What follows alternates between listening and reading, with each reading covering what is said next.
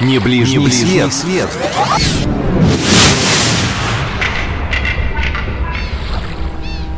Я, Алина Толкачева, продолжаю вместе с вами окунаться в виртуальный мир путешествий. И сегодня мой выбор пал на самое популярное, ну, по крайней мере, среди моих знакомых, туристическое направление – Турция. Здесь масса преимуществ. Прежде всего, это относительно быстрый перелет. Всего каких-то 3-4 часа, и вас приветствуют гостеприимные турки.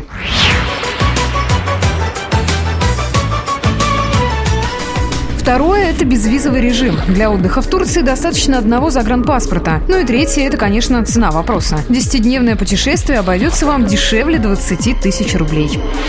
Ну а что насчет погоды в начале октября? Как там, в далекой близкой Турции?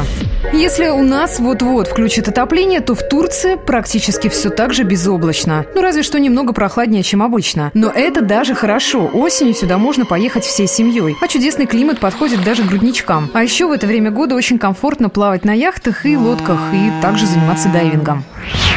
Одним из главных курортов Турции, конечно, считается Анталия. Здесь широкая сеть отелей на любой вкус и кошелек. Множество ресторанчиков, кофеин в национальном стиле, магазины, дискотеки, парки водных развлечений. А купальный сезон здесь длится аж до середины ноября. Среди моих знакомых очень многие отдыхали именно в Анталии. Единственное, что может омрачить отдых, это слишком навязчивые, а иногда даже и нагловатые местные жители. Ну что я могу сказать? Просто не обращать внимания. И раздеваться, то есть одеваться, скромнее. Ведь меня меня и на родине есть кому носить на руках.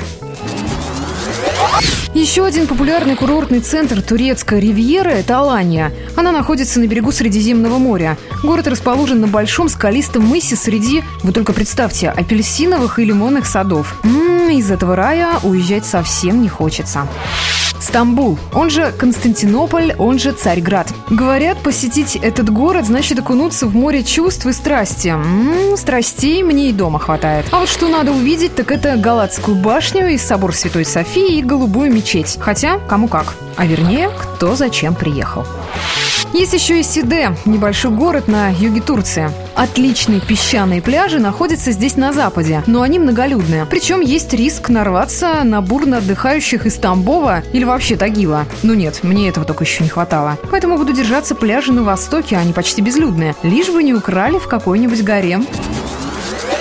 Есть еще одно место, куда должен обязательно заглянуть любой турист в Турции, независимо от того, где он остановился. Это, конечно, турецкий базар. Глаза разбегаются от того количества продуктов, что здесь можно найти. И не мудрено, ведь турецкая кухня уступает разве что французской да китайской. А вот сладкоежкам лучше зажмуриться. Рахат лукум, щербет, нуга – все эти кусочки радости родом именно отсюда. Правда, на меня они особого впечатления не произвели. То ли дело мамин клубничный пирог.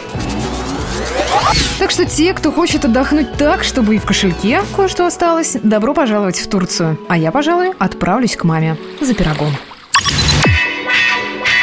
Не ближний, Не ближний свет. свет.